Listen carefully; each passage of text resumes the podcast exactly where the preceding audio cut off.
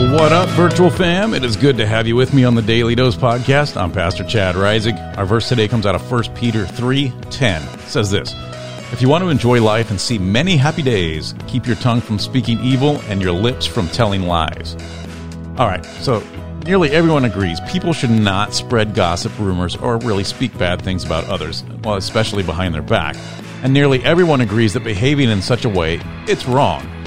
And nearly everyone agrees that this type of behavior causes damage to relationships, careers, families, and a million other aspects of life. Nearly everyone agrees that they hate it when people do these things, especially when they themselves are the target. Now, this brings me to a question. If we all agree this behavior is wrong and shouldn't be done, why is it still happening? The unsettling reality is that it exists because we insist on it existing. Think about it. The only reason slander, gossip, and rumors, hate speech exists is because we are the ones who do the behavior. It exists because we cause it to exist.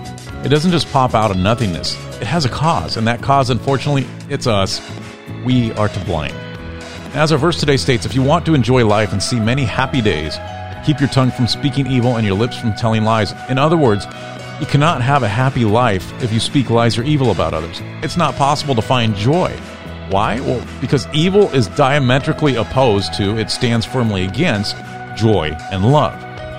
So now here's the deal. I often hear people say, I prayed to God to take the temptation away, but He didn't, so I can't control it.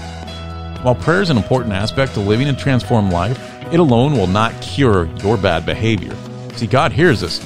God gives us the courage to resist the temptation, but it's still up to us on how we act and how we behave we have to make a conscious choice not to participate in evil. To help eliminate this evil from our workplaces, our community, our churches, we have to choose not to do it.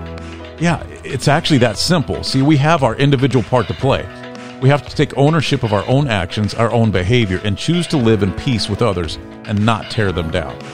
We must be accountable for what we do. We only have control over our actions, not others. So the solution has to start with each and one of us making that decision. Today, fam, make that decision. Thank you so much for joining me for the Daily Dose podcast. I do appreciate you, each and every one of my listeners. I hope that God blesses you in great big God sized ways today. Take care until next time, fam.